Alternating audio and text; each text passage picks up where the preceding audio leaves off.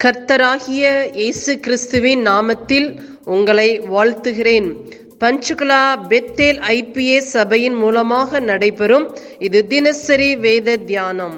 இந்த தியானத்தை கேட்கிற உங்கள் மேல் கர்த்தர் தமது முகத்தை பிரசன்னமாக்கி சமாதானம் கட்டளையிட கடவர். God bless you. தேவனுக்கே மகிமை உண்டாவதாக ரோமர் பதினான்காம் அதிகாரம் ஒன்றாம் வசனம். விசுவாசத்தில் பலவீனம் உள்ளவனை சேர்த்து கொள்ளுங்கள். ஆனாலும் அவனுடைய மன ஐயங்களை குற்றமாய் நிர்ணயிக்காமல் இருங்கள்.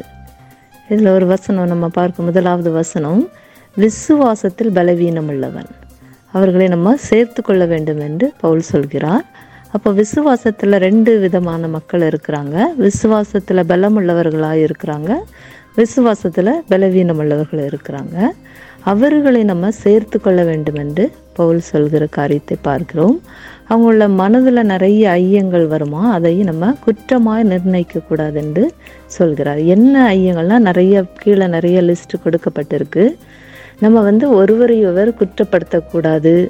புசிக்கிறவங்க புசியாது இருக்கிறவங்கள அற்பமாக எண்ணக்கூடாது. சில பேர் மரக்கறிகளை சாப்பிடுவாங்க. சில பேர் எல்லாமே எல்லாமே சாப்பிடணும்னு நினைப்பாங்க. எல்லா பதார்த்தத்தையும் அப்படி போடப்பட்டிருக்கு. இன்னொன்று மற்றொருவருடைய வேலைக்காரரை நம்ம குற்றமாய் தீர்க்கக்கூடாது தீர்ப்பு செய்யக்கூடாது அப்படியாக சொல்லப்பட்டிருக்கு. எட்டாம் வசனம் நாம் பிழைத்தாலும் கர்த்தருக்கென்று பிழைக்கிறோம் நாம் மறித்தாலும் கர்த்தருக்கென்று மறிக்கிறோம். ஆகையால் நம்ம எப்படி இருந்தால் பிழைத்தாலும் மறித்தாலும் கர்த்தருடையவர்களாக இருக்கிறோம். ஏனென்றால் நம்ம வந்து பன்னெண்டாம் வசனம் நம்ம ஒவ்வொருவரும் அவருக்கு முன்பாக தன்னை குறித்து தேவனுக்கு கணக்கு ஒப்புவிப்பான். அப்போ நம்ம என்ன செய்ய வேண்டும் என்றால் இந்த குற்றங்களை சின்ன சின்ன காரியங்களை பெரிதுபடுத்தி கொண்டு இருக்கக்கூடாது. நம்ம எல்லா விதத்திலும் தேவ நாம மகிமைக்காக எதை செய்தாலும் அவருக்காக செய்ய வேண்டும். பதினேழாவது வசனம். தேவனுடைய ராஜ்யம் புசிப்பும் குடிப்பும் அல்ல. அது நீதியும் சமாதானமும் பரிசுத்த ஆவியினால் உண்டாகும் சந்தோஷமாய் இருக்கிறது. அப்போ தேவனுடைய ராஜ்யத்தை நம்ம தேடணும். அவருடைய நீதியை தேடணும். அதனால தான் அதில் சொல்லப்பட்டிருக்கு வசனம். அது புசிப்பும் குடிப்பும் அல்ல. அதுதான் நம்முடைய வாழ்க்கை அல்ல. நம்முடைய நம் தேவனுக்கென்று நியமிக்கப்பட்டவங்க தேவனுக்காக வாழணும். நீதியை தேடணும் சமாதானத்தை தேடணும்.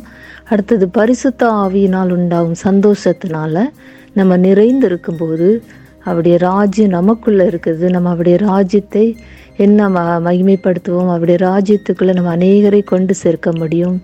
இந்த வசனத்தின்படியாக நம்ம வாழ்வோம். தேவன் தாமே ஒவ்வொருவரையும் ஆசீர்வதிப்பாராக. ஆமேன். இயேசுவின் நாமத்தினாலே இந்த வசனத்தை கேட்கிற ஒவ்வொருவரையும் நீர் ஆசீர்வதிப்பீராக. உன்னி வேதத்தின் ரகசியங்களை அறிய ஆவிக்குரிய ரகசியங்களை அறிய எங்கள் கண்களை நீர் திறந்தருளுவீராக. இயேசுவின் மூலம் ஜெபம் கேளும் நல்ல பிதாவே. ஆமேன்.